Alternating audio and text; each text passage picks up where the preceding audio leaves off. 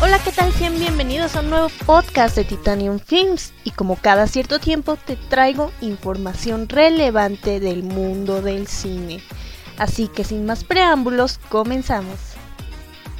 Y comenzamos bien el día y no es que me clave amigos, no es que me clave, pero las noticias siguen muy, muy intensas sobre la película de Mulan. Todo el mundo protesta, como ya lo he dicho, y las noticias no dejan de salir sobre muchas personas inconformes.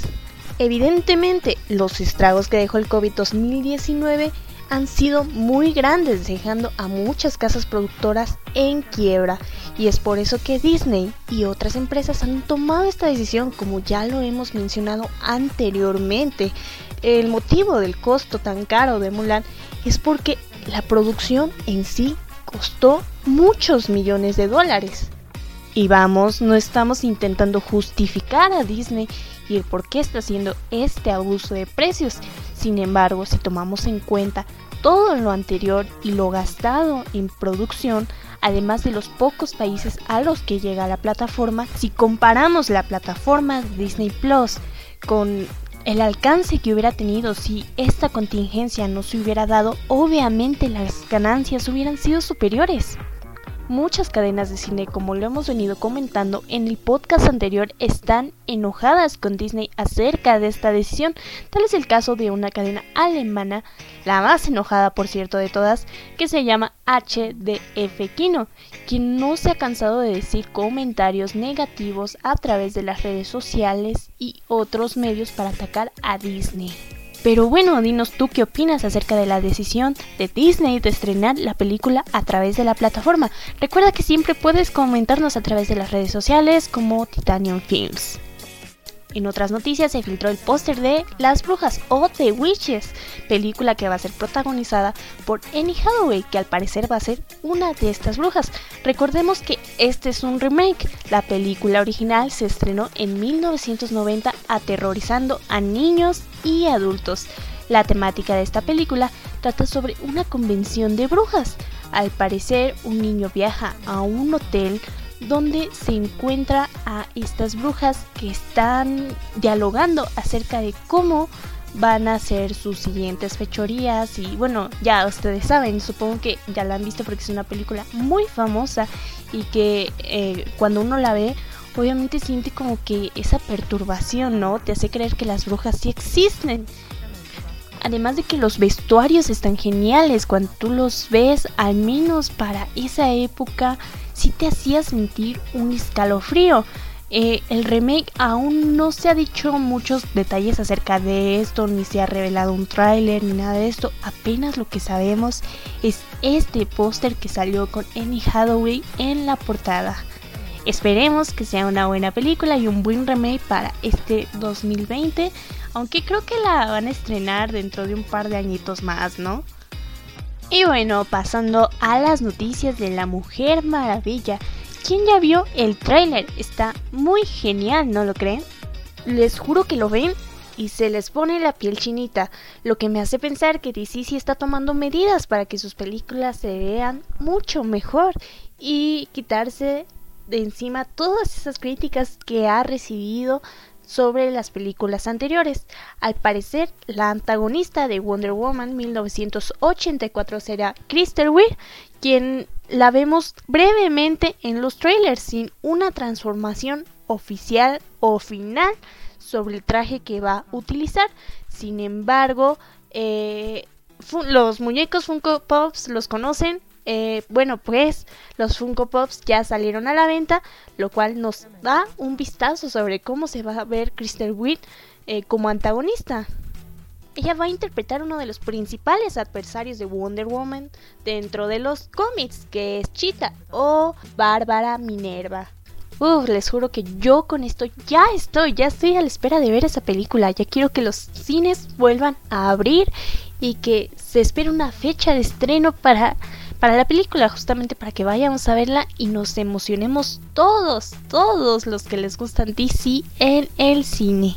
La actriz del antagonista de Wonder Woman también reveló que no le dejaron tomarse fotos dentro del set con el traje de Cheetah, esto para no revelar muchos detalles acerca de la película.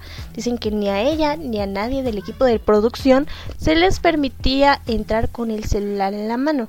Esto es lógico, en cualquier producción pasa, de hecho también en Marvel pasa y más con Tom Holland. El público sabe por qué Tom Holland es con el que más pasa este tipo de cosas, pero bueno. Ni DC ni Marvel se salvan de estas reglas de producción. Pasando a noticias tristes. Bueno, no son tristes, la verdad. Yo le digo que es triste porque desgraciadamente han superado al Rey León en visualizaciones esta película de live action estrenada el año pasado. ¿Y quién la superó? Justamente una película dirigida por Jones y bueno, llegó a las plataformas de Disney Plus. La película se llama Black Skin. Justamente una película que trata esto del Rey León, pero con actores reales. O sea, podemos ver actores eh, personificando a lo que Simba, este, Nala y todos esos personajes. Y es muy curioso. Bueno, yo no la he visto porque obviamente se acaba de estrenar a través de la plataforma de Disney Plus. Y como México no tiene Disney Plus, pues me quedaré sin ver esto y muchos estrenos más dentro de Disney. Mientras que El Rey León ha tenido una crítica favorable, no cabe duda que Black Skin ha llegado a superar esa crítica con un 100% de opiniones positivas. Yo tengo mis teorías acerca de por qué esta filmación está tomando más fuerza incluso que el Rey León. Eh, una de esas opiniones es un poquito polémica y la otra no tanto. Comencemos con la no tan polémica. Eh, ¿Conocen la teoría del valle inquietante? Bueno, eh, para quienes no la conozcan, esta teoría habla sobre cómo las personas sienten incomodidad, cierta frustración al ver personajes que se parecen, caminan, hablan, hacen gesticulaciones como ellos, pero no son seres humanos. Esta teoría aplica tanto en caricaturas como en ah, objetos tipo robots y ese tipo de cosas, porque las personas se sienten amenazadas por este tipo de tecnologías. Eh, esta tecnología fue un poco aplicada al Rey León. Cuando salió esta película yo escuché muchos comentarios positivos, pero también comentarios negativos acerca de como no les gustaba que eh, los animales fueran tal cual, que se vieran como animales, que preferirían que fuera como un remake más o menos y que no fuera tan live action. Otra de mis opiniones que tengo acerca de, de, esta película de Black Skin y por qué tomó más fuerza que el Rey León es porque está protagonizada por personas de, de género, bueno, más bien de raza afroamericana en su mayoría y con toda esta polémica que sucedió en Estados Unidos acerca de apoyo a, las personas afroamericanas, eh, se dio todo este movimiento y por esto esta película ha tomado su fuerza. ¿Ven cómo Disney no se cansa de ser noticia en el mundo del cine? Bueno, pasemos mejor a noticias de Netflix.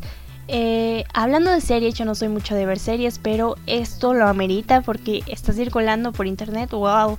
Eh, muchos fans están inconformes con la cancelación de la serie Annie with Annie. Debido a que los fans protestan que esta cancelación fue injustificada, pero los creadores de la serie salieron en su defensa diciendo que no fue tan injustificado, sino que la época en la que estamos viviendo es una época difícil. Y bueno, escribieron esto. Por favor sepan que nosotros también luchamos, intentamos cambiar de opinión, intentamos encontrar un nuevo hogar, intentamos hacer una película final, hicimos nuestro mejor esfuerzo. Por eso es imposible discutir con palabras como economía, algoritmos, demografía, y no encontramos un receptor por ningún otro lado. Bueno, recordemos que estamos en tiempos difíciles y contar con una cuarta temporada de Annie Winnie es un tema muy delicado.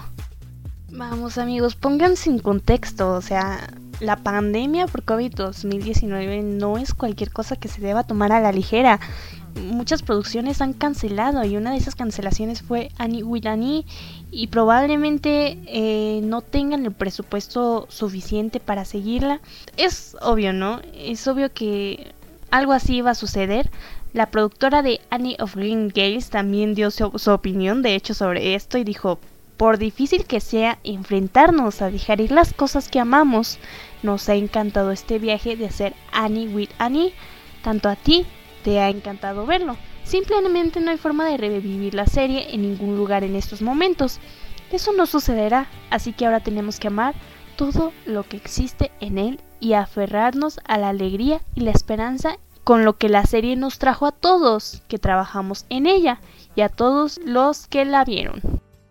Poniéndonos a pensar, es triste que algunas producciones hayan cancelado por todo esto y Sí, ay no, muchas noticias sobre esto, muchas noticias sobre COVID-2019 y cómo afectó al cine. Es, es mucho, es mucho lo que ha afectado. Pero bueno, pasando a noticias todavía aún de Netflix, tiene una gran cartelera para estos meses. Parece que esta cartelera solamente es de este mes, pero se las voy a leer. Ay Dios, con este título no puedo. Se estrena Junhan Haksena. Junhan Saxena. Ay, ayuda. Junhan Saxena.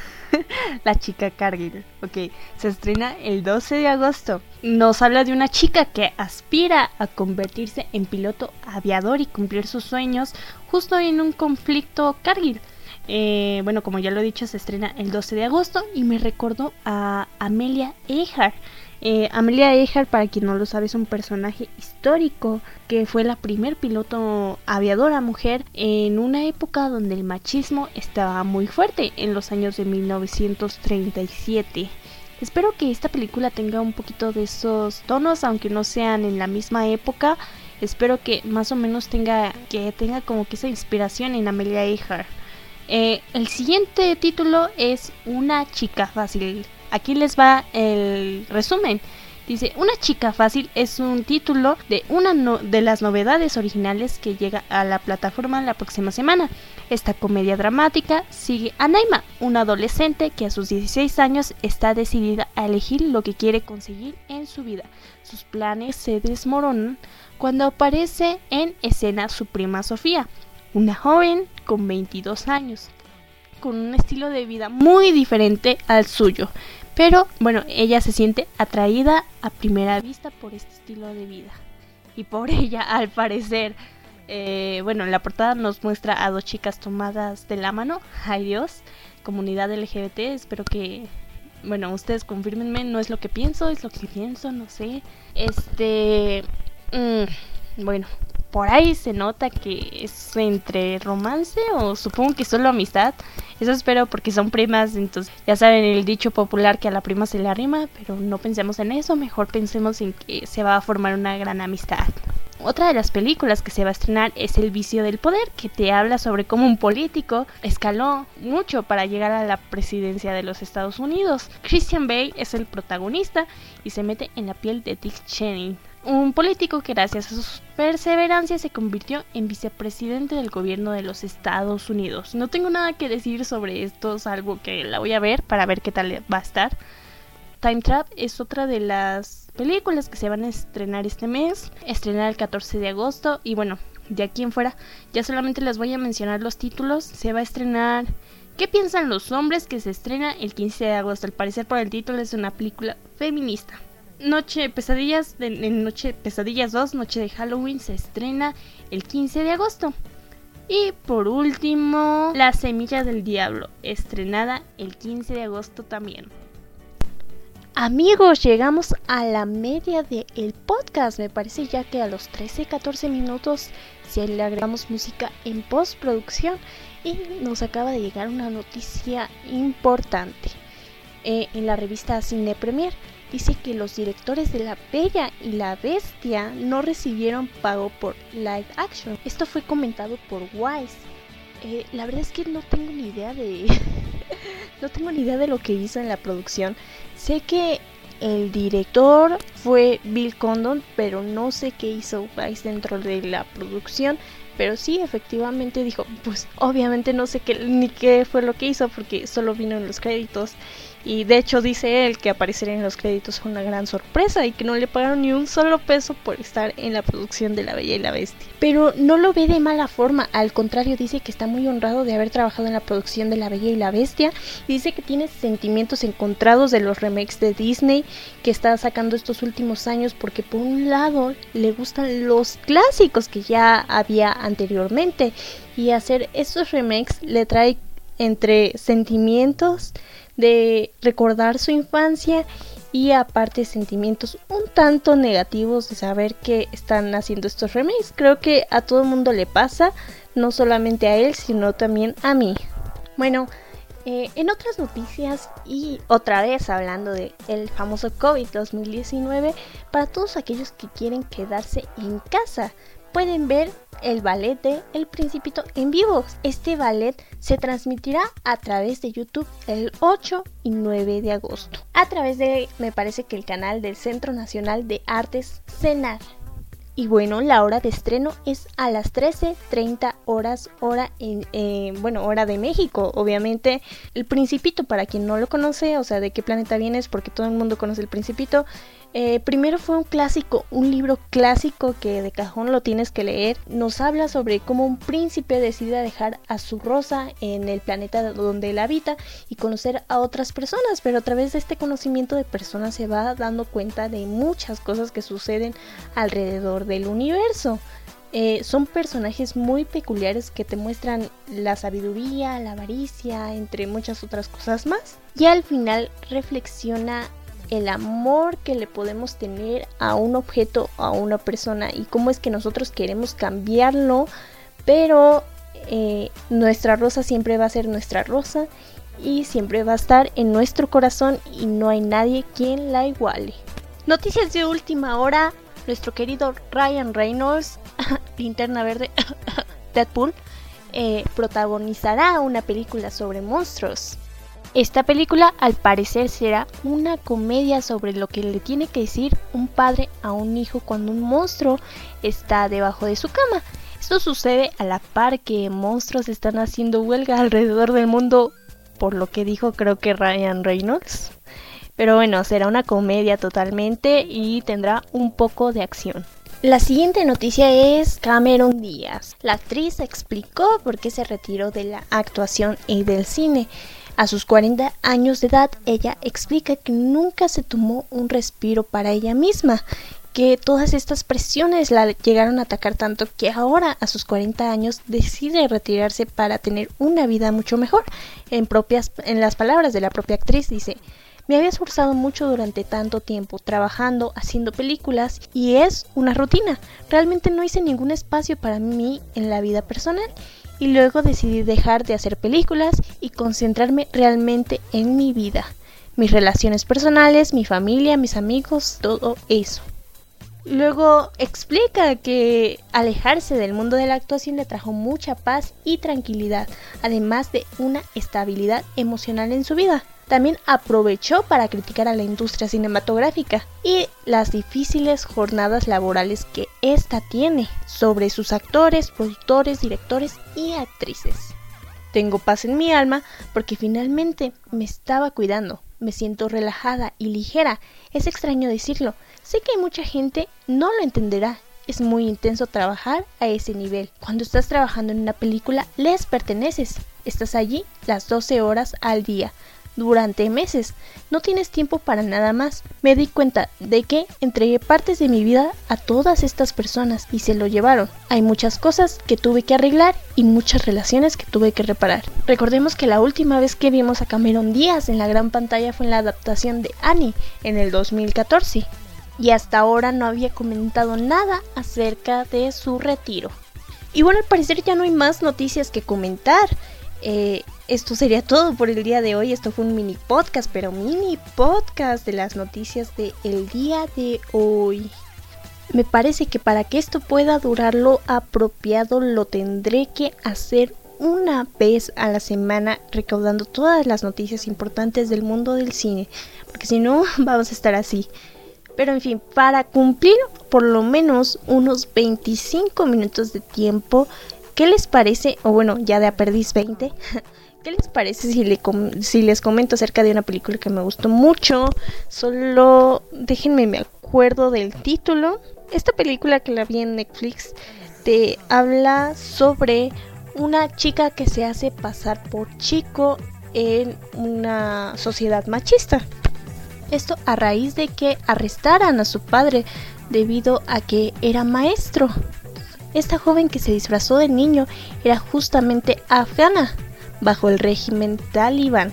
Eh, es muy interesante esta película, me gustó mucho, justamente porque un hombre es el sostén de la casa en el régimen talibán y al estar su padre encarcelado su familia no tiene cómo comer.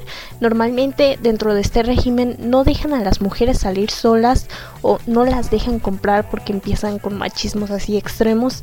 Entonces esta niña tuvo que cortarse el cabello y fingir ser un hombre para así mantener a su familia y evitar que se murieran de hambre evidentemente. Es una muy muy triste película animada. Pero hablando de películas animadas, me gustaría recomendarte El origen de los guardianes. Sé que ya la mayoría que está escuchando este podcast probablemente ya la vio, porque es una película oficial, o sea, es una película que casi todo el mundo la conoce. Pero a quien no lo conoce y este desconoce acerca de esta película, fue una película creada por DreamWorks eh, hace mucho tiempo. Déjenme ver en qué año en el 2012, fíjense, ya pasó, ya pasaron muchos años, ya pasaron ocho años desde su estreno y te cuenta eh, el origen de estos guardianes como Santa Claus, este, el conejo de Pascua, el hada de los dientes, no como tal como nacieron, sino cómo protegen al mundo y a los niños. Mm, tenemos un antagonista que es el coco. Eh, ya saben la leyenda del coco, ¿no? Y este tenemos por ahí un personaje sorpresa que puede ayudar a estos guardianes a salvar al mundo de las garras de este personaje. La verdad es que me encantan estos personajes. Yo cada vez que la veo no me canso de ver esta película. Siempre a mi hermano le encanta. Entonces ahorita está como que traumado con esa película y siempre me dice, hay que ver el origen de los guardianes. Y yo le dije, órale va. Y pues sí, la pongo. Y, y me gusta mucho, me gusta bastante. Eh, tanto sí que estoy pensando en hacer un cosplay de Jack Frost. Eh, no te puedo contar mucho de eso si no lo has visto, pero sí es el primer personaje que se te presenta. Cómo este personaje vive la vida de ser un ser invisible y que nadie le hace caso y todo este tipo de cuestiones porque justamente eh, son uno de estos que controla de, cierta forma el clima o cierto tipo de eventos, así como los guardianes. Por ejemplo, Santa Claus pues está encargado del invierno y de repartir la alegría a los niños, ¿no? El conejo de Pascua, pues ya sabemos que en las Pascuas se pintan los huevitos y ese tipo de cosas y así, ¿no? Entonces sí, eh, está muy interesante, muy chida. Eh, ya quedan 3 minutos para las 25, que sería como la duración del podcast anterior. Yo en el podcast anterior dije que los podcasts no iban a tener una duración fija como tal, pero me gusta que sean más largos cada vez. Creo que esta vez no lo vamos a cumplir porque no había tantas noticias de la cual de exprimirla así como la vez pasada. O creo que tantas anécdotas de mi parte porque la vez pasada sí me extendí con las anécdotas. En fin. Este, yo soy Rubí Hernández y bueno, cada semana les voy a traer noticias del mundo del cine, les voy a traer recomendaciones de películas como ahorita El origen de los guardianes. Eh, una última recomendación, sí cierto, Once Upon a Time in Hollywood. Debo confesar que yo no soy muy fan de Tarantino, pero me gustó mucho esta película porque te cuenta un crimen, pero no un crimen como tal. Todos conocen el crimen de Charles Manson que fue un asesino serial, no tanto asesino, sino más bien mandaba a otras personas a matar, pero de todos modos lo catalogan como asesino serial. Eh, te cuenta la historia de Charles Manson, pero no desde su perspectiva, sino desde sus víctimas, que fueron unos productores de Hollywood. Y bueno, tienen que verla. No cuento más, está Leonardo DiCaprio y ah, ese actor, donde lo veas también, igual que Margot Robbins, es uh, una joya, una joya de actor. Qué bueno que en su momento sí ganó el Oscar. Ay, sí, sí, sí, ya 25 minutos, sí, ya me despido. Los amo mucho y recuerden seguir el siguiente podcast. Bye.